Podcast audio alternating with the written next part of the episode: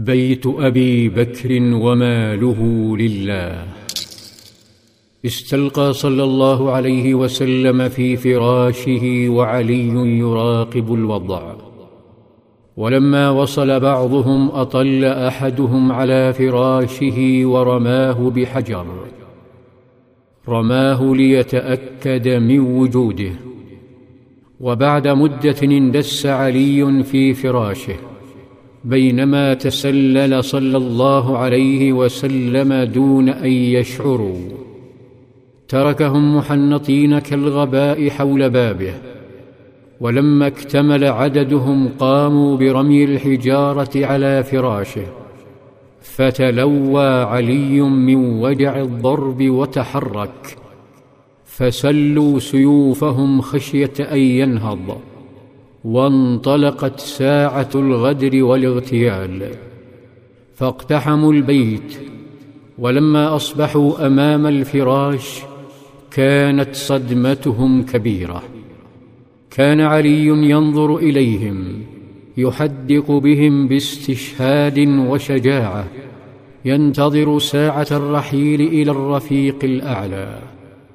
اتسعت أعينهم وجمدت سيوفهم وأيديهم وتحولوا إلى دما بلهاء حتى إن أحدهم قام يخاطب عليا من هول الصدمة ويقول إنك للئيم كان صاحبك نرميه فلا يتضور وأنت تتضور وقد استنكرنا ذلك ثم أعادوا سيوفهم في أغمادها وانصرفوا نحو رفاقهم ليحبطوهم بفشلهم.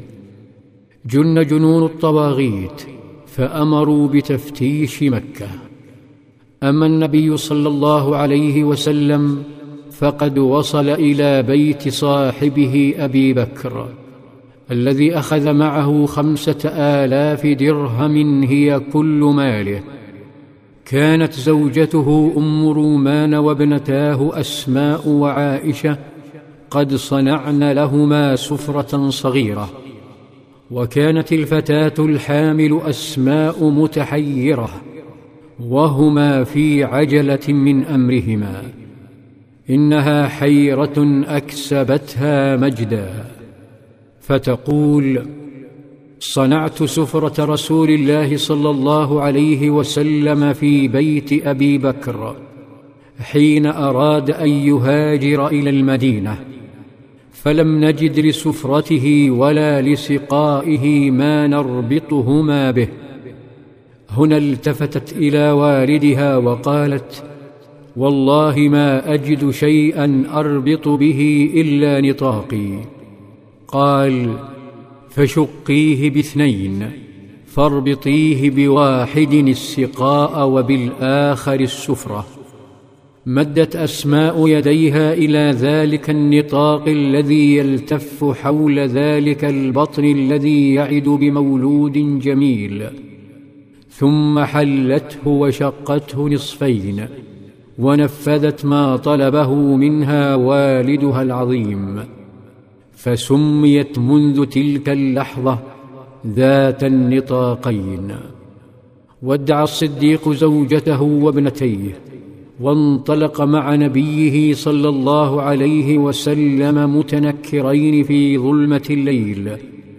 انطلقا نحو جبل ثور فصعد الجبل وبقيا على قمته. يترددان على غار في قمته وينامان فيه.